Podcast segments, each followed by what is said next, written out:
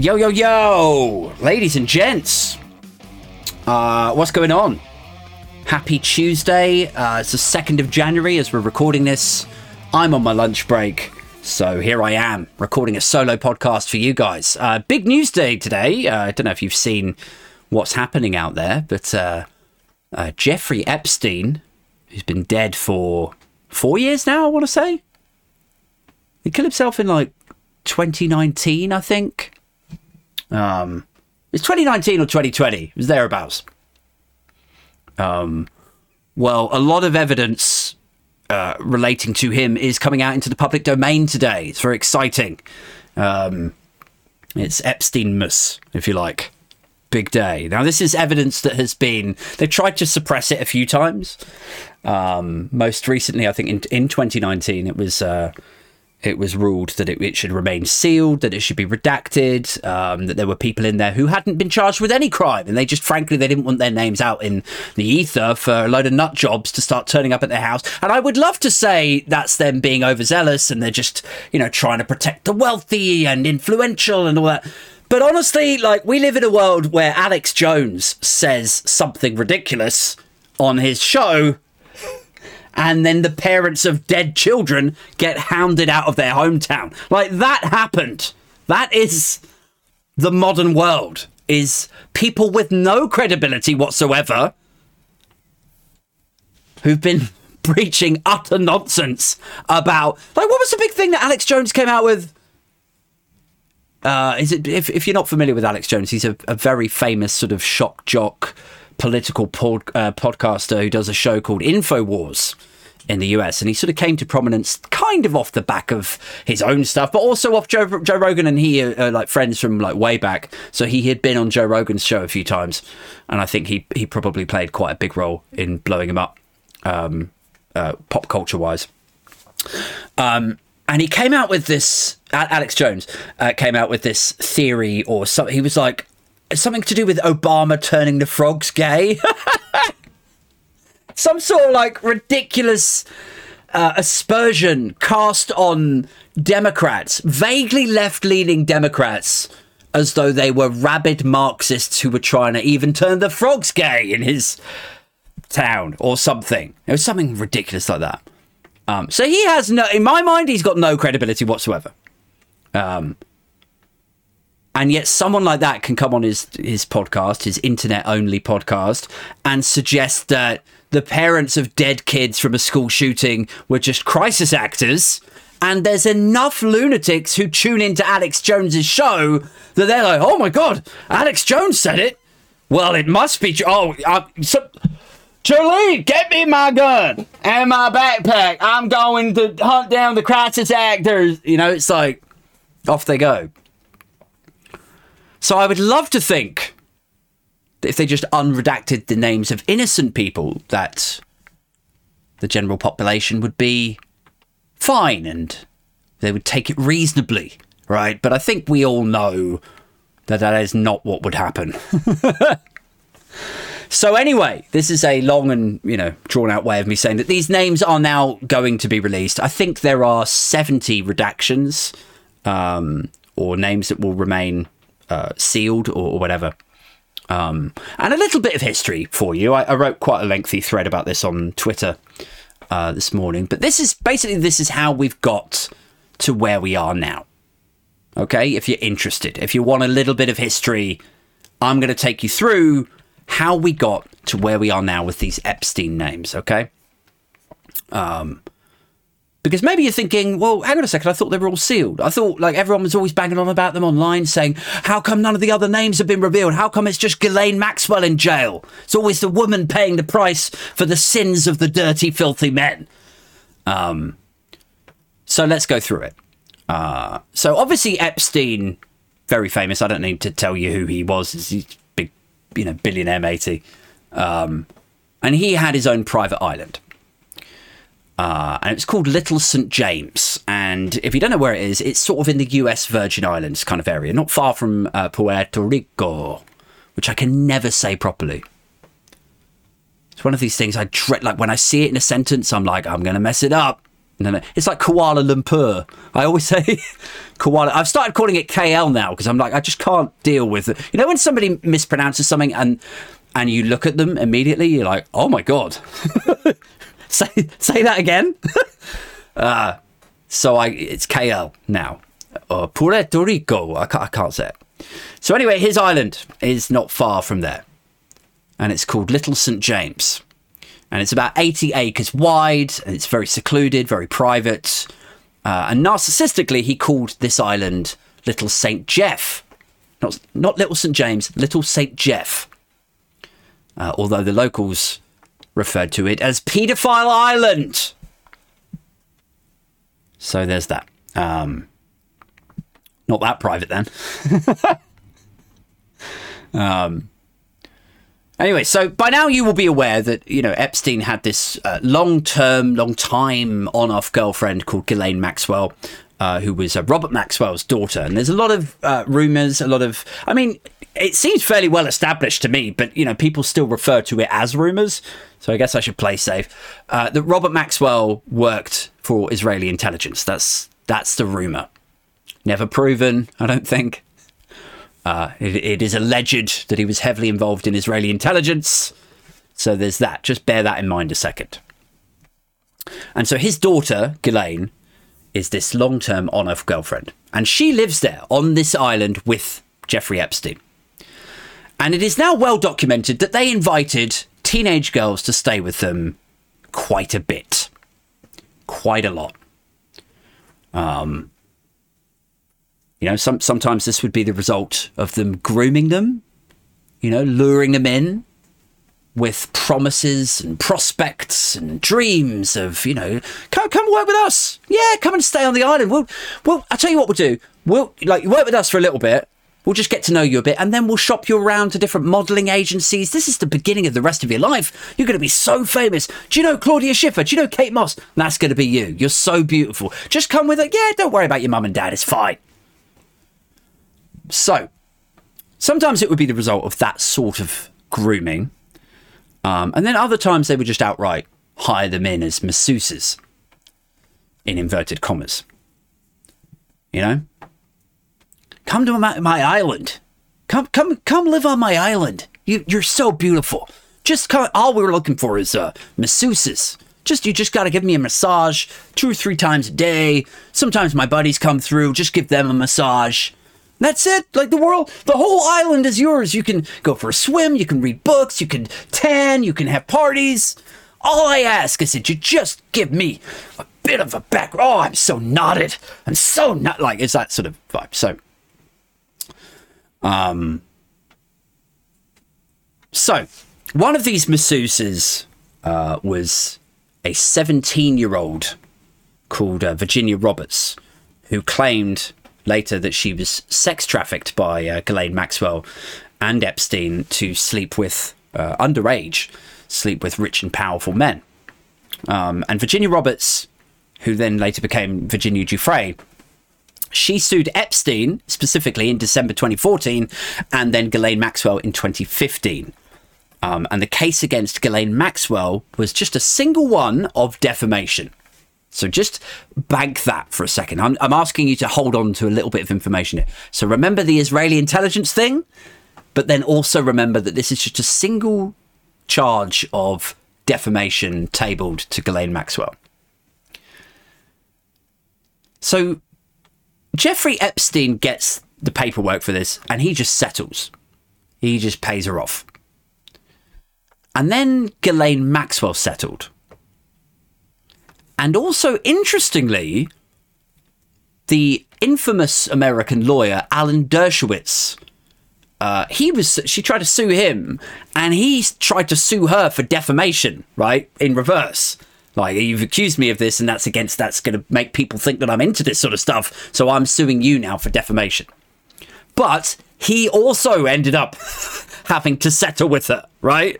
So his defamation thing went nowhere, and he ended up having to settle. So Epstein, Maxwell, and Dershowitz all settling. Also, remember, Prince Andrew is accused in some detail of this, but he flatly denies the accusations, and he also ends up settling with Virginia Roberts, who is now Virginia Giuffre. So, as we bear all of this in mind, right, I think it's safe to assume that Virginia Roberts, I think her account is fairly watertight, guys. it's just, I mean, we may as well say that it is the facts of what took place. It's that it's got to be that watertight. I'm not saying that is definitely what happened. Allegedly, that's what took place. But also, you know, if you are Alan Dershowitz, a world famous lawyer, he represented OJ. He was in the dream team of OJ Simpson's legal guys for the murder charge.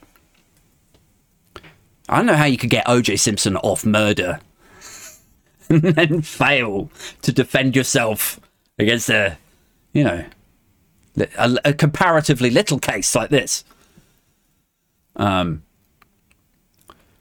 but I, I don't know. It's it's it feels to me like it's difficult to imagine that Alan Dershowitz, Prince Andrew, Jeffrey Epstein, and Ghislaine Maxwell, all of them with their separate high priced lawyers.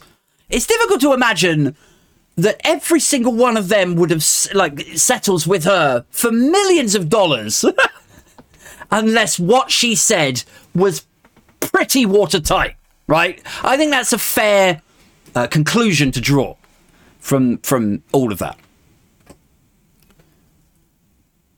So next thing. With defamation and civil cases, there is obviously an awful lot of paperwork, loads of documentation, loads of evidence has to be collated, uh, transcripts, names, dates, text messages, emails.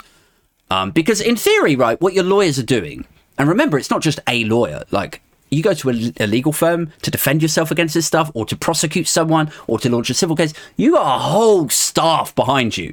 You've got researchers, investigators, people collecting all of that evidence, right? And the reason that they do that, obviously, is because your lawyers want to be able to present as much evidence to the court as possible so the court can determine what took place and in this scenario, who is financially liable.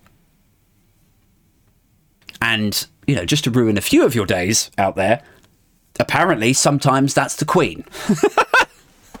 apparently sometimes the Queen is financially liable for what took place on quote unquote paedophile island. I don't know if you know this or not. And again, I don't want to start anyone's year off on a, a, really bumpy start, but frankly, if you're a royalist, maybe this is the wrong podcast for you.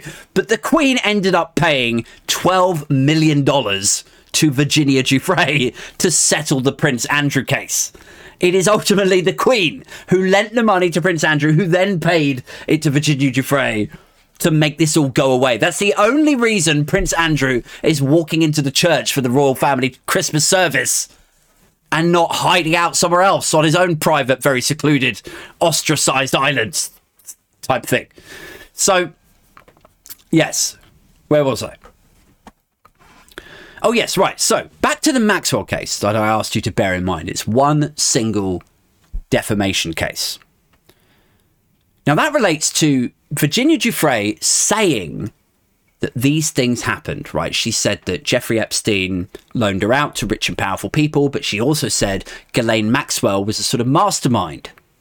Ghislaine Maxwell would bring her in and kind of make her have sex with her and Jeffrey, and it was like she said their whole lives revolved around sex, and um, so insofar as Virginia Giuffre's allegations are concerned, uh, Ghislaine Maxwell's involvement in this is at least as much as Jeffrey Epstein. And so then Ghislaine Maxwell says that she's a liar. She says that is not what happened. Uh, and so then Giuffre sues Maxwell for defamation. Um, now, in suing Ghislaine Maxwell, this is where it gets a little bit funky. Uh, in suing Ghislaine Maxwell, going through that civil case, now the lawyers are starting to collect the information. Now the investigators are picking up the phone. They're asking for certain emails to be provided to the firm so they can start looking at what actually happened, so they can convince the court what took place and who is financially liable. Um, and in that process, uh, Virginia Giuffre provided a richly detailed account, dear listeners, of the time that she'd spent in the employ of Epstein and Maxwell. Um, and it is that deposition, that part of the process, that is likely to be backed up by private plane flight logs, by guest books, who stayed here on what dates, and, and so on and it is that information that is about to surface. Um,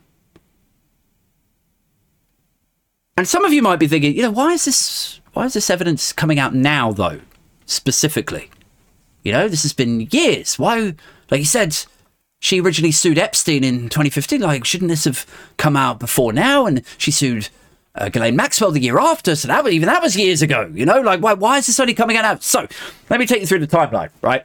and then we're going to get to why this is so funny with the uh, with the uh, the defamation case. So, um, in 2015, Virginia Giuffre sues Ghislaine Maxwell.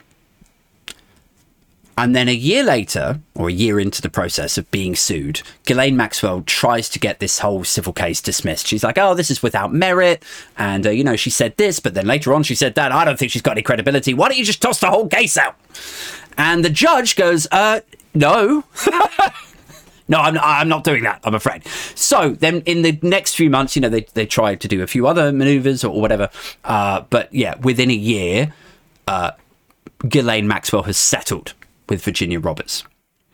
Um, but unfortunately for Ghislaine Maxwell, by this time, because she sued Ghislaine Maxwell for defamation and provided her testimony, Virginia um.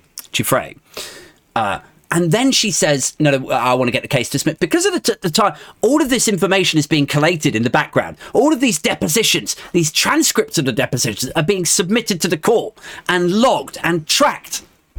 And so all of the evidence is now locked away in a court cupboard. and it's like, it's, it's probably not the lesson that you should be learning from all of this, guys. It's probably not the takeaway that we should be gleaning. Uh, but I think it's worth noting. I think it's worth that we just take note of this for a second. Should you ever find yourself in a situation where you are accused of a hideous crime, it's probably better if you just keep your fucking mouth shut than call your accuser a liar. It's just for the best. If you just sit there and just say, no comment. I want to speak to my lawyer. Where's my lawyer? I just want to. That's why they do that. Because if you come out and say, I don't know what this bitch is talking about. She's yeah, she's a liar. Look at her. She's got no credibility. God, what loser. You know, if you say that stuff and then they go they go through the process and lengthen it out, start submitting evidence. I mean, eventually that stuff is gonna come out, right? Um because what this sounds like, let me just, I'll break it down to you guys, like brass tacks, right? What it sounds like, and I'm not a lawyer, uh, so just bear that in mind, along with the other two things. Um, but how this reads to me is like if if Ghislaine Maxwell had not given Virginia Giuffre cause for defamation, then the deposition would not have been recorded subsequent researchers wouldn't have gone looking for backup evidence to back up the deposition that was then transcripted and locked away in the court cupboards. And Ghislaine Maxwell, as a result, might not have spent her third Christmas behind bars if she had just settled from the outset. Anyway, um, so where was I? So there's these recorded names and dates, and we assume flight logs um, and they were supposed to be released in 2019, but they were kept sealed. Um, but then more recently, last month, Judge Loretta Preska uh, ruled that there can be no legal justification for keeping this secret any longer, having given all parties ample time to appeal. And so, where are we now? Now we're in a situation where, you know, the names of ex presidents, uh, it's rumored, uh, ex prime ministers, um, owners of entire French hotel chains, uh, prominent lawyers, academics, investors. All of these people now will likely be revealed to the world, and the world will know that it's probably watertight that they were on the island. Okay? All of these names are about to be shown to everyone, and we're going to know that they were there. And for some, that's going to be relatively painless. It's not going to be a huge problem for some of them. You think, I mean, unless there's some, you know, insane MAGA cap Alex Jones fans out there, which there probably will be, so maybe it won't be that painless. But, you know, I would imagine in a perfect world, if your name is public, comes out that it was on the flight log, like it would be embarrassing to have your name on there with all the context that goes around it. But ultimately, you know, if you were a chef or head of security for a billionaire, you know, it's not going to be shocking to anyone that you flew out to his home with him. You know, that would make sense. You'd be like, yeah, I was head of his personal security detail. So obviously I spent a lot of time with him, right? That was the fact that you're on the flight log isn't that shocking. It's not a big reveal or anything. But if you were one of these people, I would expect that you would be out in front trying to get ahead of this scandal, trying to get ahead of your name appearing on it. You know, like a, uh, an interview in People magazine where you're like, yeah, I was, uh, I was Epstein's chef. I was, I was, uh, I was, I spent a lot of time at all of his properties. I, I always cooked his favorite meals, and uh, no, I, I never saw anything. Uh, but my name will definitely be on on the flight logs. It, it will, you know, like something like that. Because then at least it looks like you're not running away from the allegations. You know, you've got nothing to hide. You're holding up your hands, and you're preparing people so that then when the big reveal comes, people are like oh yeah, no, well we know about him already. You know, it's like it's less shocking. Or maybe you know, I've, I found a news story earlier where there's uh, actually it is his chef, right? Where uh, it's in the Daily Mail. It says pressure piles on Prince Andrew to speak to the FBI after British celebrity chef who worked for Epstein for four years fully cooperates with probe. That is a nice headline. If your name is going to come out on the flight logs, that's the sort of headline that you want.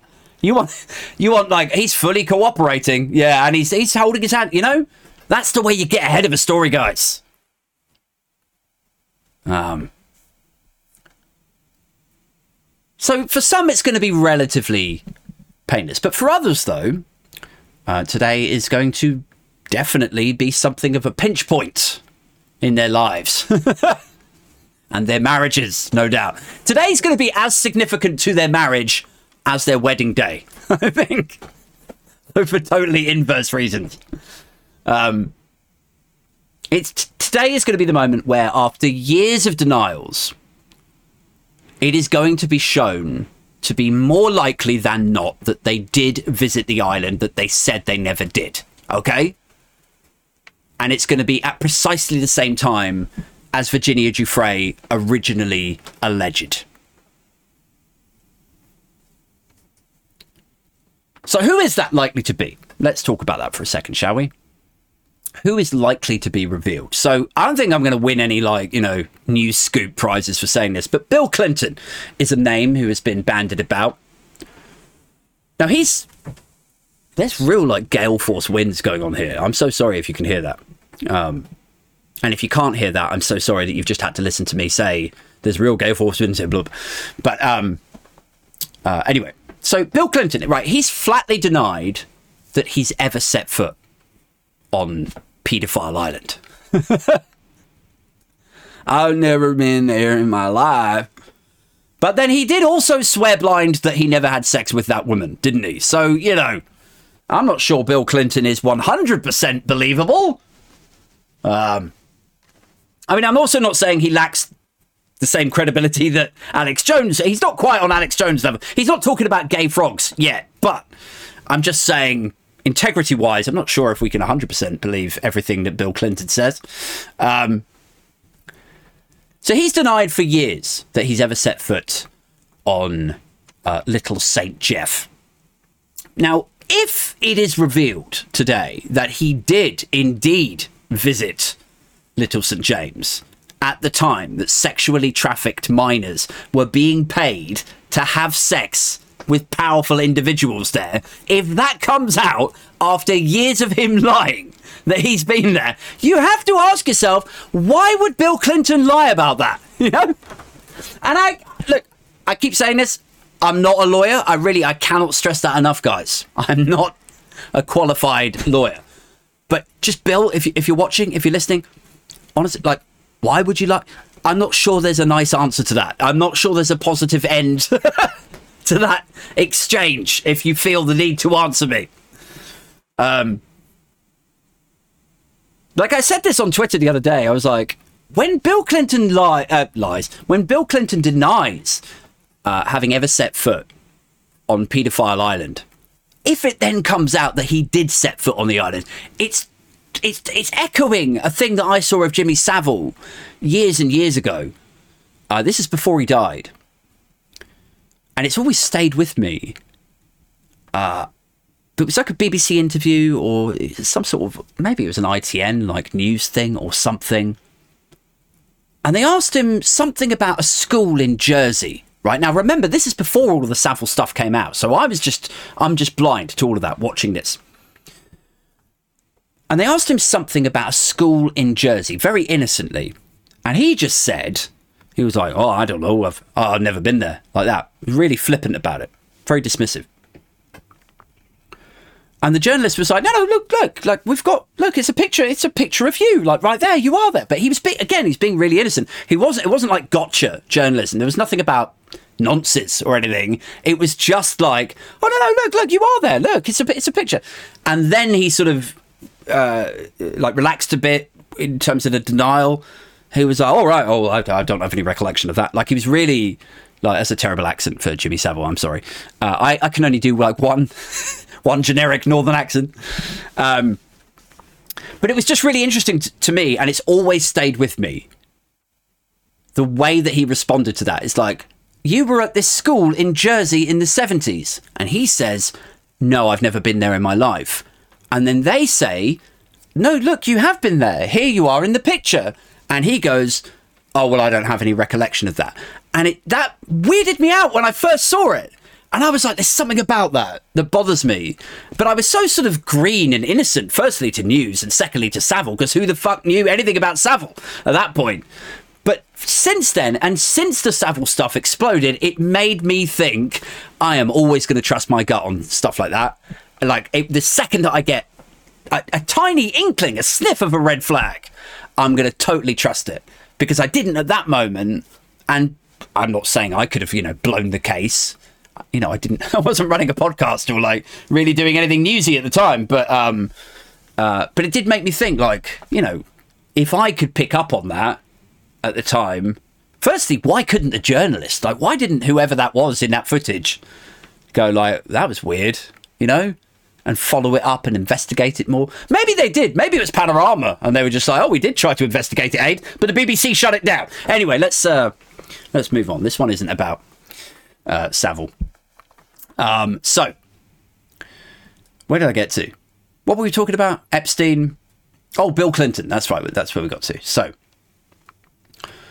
um, so yeah. So with Bill Clinton, denying that he's ever set foot on there, and then if his name does appear on the flight logs going into that island, I think he's in a world of trouble. Um, as would be Hillary Clinton, really, even though it's not her, even though she wasn't with him, it's going to be so embarrassing and toxic that it could potentially just end her career. Like people will not want to be associated with Hillary Clinton, knowing that she probably knew, or you know, like it's just it's there's an ickiness to it at that point. She'll have to change her name. Um, so, I mean, the grooming and the sexual abuse with this is, you know, is the key thing, isn't it? That is that is the story. Is like it's not kidnapping of children, but it is like you know, it's grooming, it's luring, it's power dynamics, it's prostitution, it's trafficking, uh, blackmail. Um, I mean, we can't lose sight of the fact that that is that is the key thing here. Uh, I mentioned on Twitter earlier that it's you know it's a story that is harrowing of people's callousness, and that the survivors involved excuse me, uh, they may never recover from the way that they were treated by Ghislaine Maxwell and Epstein. Um, but if I can drag your attention away from that element, that key core component of this, just for a moment, because much of what is written about Epstein adopts a sort of narrative of evil, doesn't it? You know, they, they perpetuate this idea that he was just this evil lone wolf bad apple, don't they? Or at least that's my perception of how they report about this. Uh, I saw a Mirror article earlier where they called him a depraved billionaire, which of course he was, but that's sort of misses. Like, to me, this is all very simplistic. It's not a very helpful read of what's actually taken place or what has seemingly taken place. Uh, because, like, when, when Epstein was found, when they uh, arrested him, uh, they found hundreds of thousands of images, videos, you know, data discs that you put into a computer and then it would play a video, like it would have like the name of the girl uh, plus the name of the powerful or influential uh, guy, right? Like, so, um, uh, oh, and also there was this other accuser, uh, not Virginia Giuffre, but different one, who said that she was shown in the New York townhouse, she was shown uh, a media room uh, where like all of these screens, and it, you could see like where the cameras were. And these cameras appeared to be, by her estimation, these are cameras uh, appeared to be set up to record compromising situations. Uh, there's an article on CBS News. It says Jeffrey Epstein accuser says his house had cameras monitoring private moments. Um, and no, it just wasn't New York, by the way. Like it was everywhere. It was like all of his houses worldwide for years. he was running this. And the simple story of good v evil, you know, would lead us to believe that this is a guy who's just, he's a bit of a baddie. He did some bad things, but now he's dead. So let's all move on. You know, that's the good v evil narrative. It's very simplistic. But the likely truth, in my mind, is just harder to accept. You know? The truth of it, I think, and you know, a lot of people would agree with me with this, is that Jeffrey Epstein and Ghislaine Maxwell were running an international honey trap operation, and it was probably for Israeli intelligence. And the game was like this is this is what they were up to is that they would lure powerful people to the island or the New York townhouse or the Florida place or like wherever they would lure them to these properties under the guise that it would be, you know, we're going to socialize, uh, we're going to have debates, um, there'll be investment talk, and we're going to network with each other, and uh, and then they would have left, you know, a day or two later, having compromised themselves with teenagers, right? And then you have to wonder, like, what would happen at that point? Like, they would get a call from Jeffrey Epstein as they're just pulling into their driveway in upstate New York somewhere. Like, hey, it's uh, yeah, it's Jeff. Uh, listen, uh, you remember the bill that we talked about? Well, I'm going to need you to make a few amendments to that. I, I need you to make it do this and uh, tweak that bit. And uh, yeah, if you don't do this, your wife and kids are going to see you double teaming Virginia. How, how do you feel about that? Yeah, you work for me now. Like, I think that's what the game was. And there was a guy, I remember reading about this ages ago. Um, he was a. A CEO or like the chairman or owner of a very successful, I want to say lingerie brand, but maybe it wasn't lingerie, maybe it's just clothes or something. He's really wealthy, this guy. And he basically signed over that New York townhouse property to Jeffrey Epstein. And it was worth like a hundred million dollars or something. And he just gave it to him. like, why would anybody give a hundred million dollars to someone else unless you know in, in extreme circumstances you know like you inherited it through a will or it's to give to your wife because of some tax mitigation thing like that makes sense. Why would one man who just has a business relationship with the other guy just go yeah just have have my house it's fine like that set alarm bells ringing? So yeah to me like it's like you know they found these data discs with videos on with different names on them. Uh, there's cameras in all these rooms. This other accuser says that she saw a media room where you could monitor private situations. Uh, and it just said, like, to me, it makes me go, okay, well, look, it's a honey trap, right? But where did that blackmail start and stop, dear listeners? You know, when you're talking about presidents and former prime ministers and uh, CEOs, you know, where did blackmail start and stop in this honey trap operation? Like, how compromised was or is Western liberal democracy if a president or a prime minister could be forced to pursue policy X or policy Y for fear that a humiliating, life changing video might surface and their wife and kids might see it, or their political party, or their investors, you know? What could you get a president or a prime minister to do to avoid that happening? And so when I consider this, like how warped and uh, uh, mutilated Western liberal democracy could have been as a result of this, I wonder, like, is there an element with the Epstein story? Is there an element of, as gross as the simple story is, is it actually more palatable than the alternative? You know, which is that your country as you know it and the West as we know it is just a completely different thing than we actually thought it was. You know, could the truth be that Britain and America may have been hugely corrupted?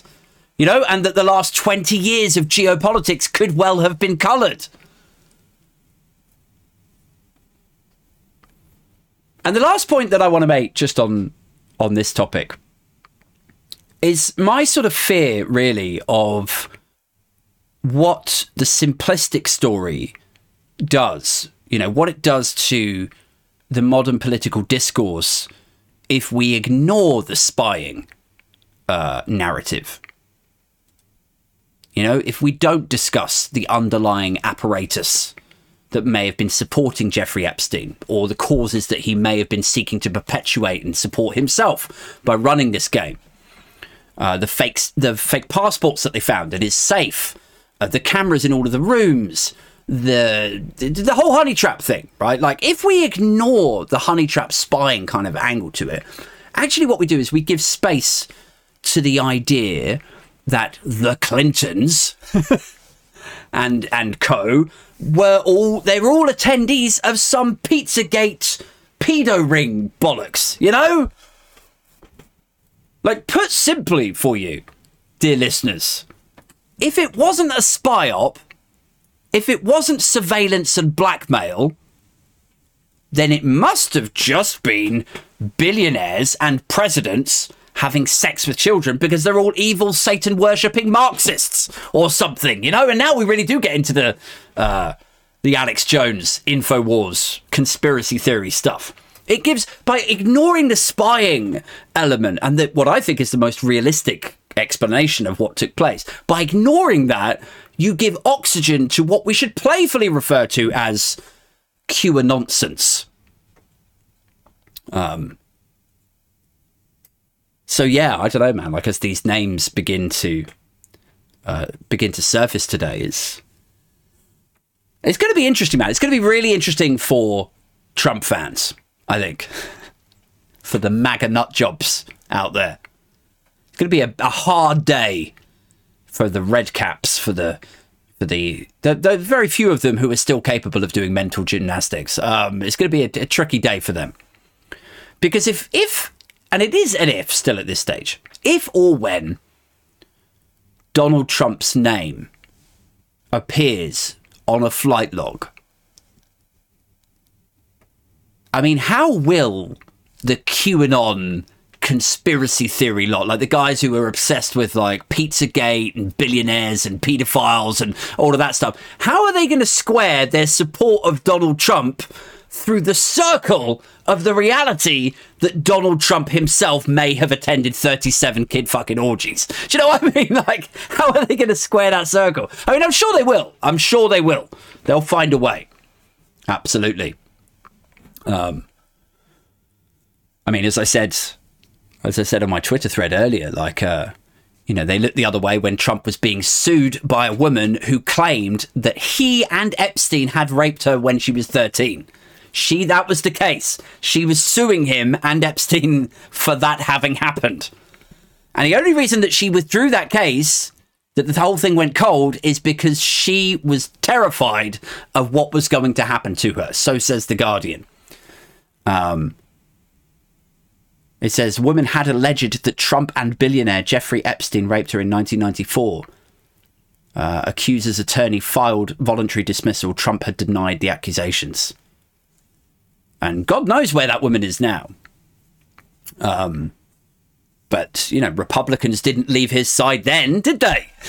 They didn't leave his side last year when he was successfully sued by, is it E. Jean Carroll, I want to say, the lady uh, who sued him for being liable for a rape that was committed back in I want is it the 80s or early 90s or something um so you know they didn't leave his side then either so if they're not going to leave his side when he was sued for this stuff involving a 13 year old and they're not going to leave his side for the grab him by the p word and they're not going to leave his side for having been sued for everything else I don't suppose this is really going to make much, much difference, is it? Like, I mean, the, the only ambiguity of this, to my mind, is what is going to be the wriggle out? Like, how are they going to justify to themselves that they continue to support this guy when they've made such a song and dance about drag queens sexualizing children just for reading them a story?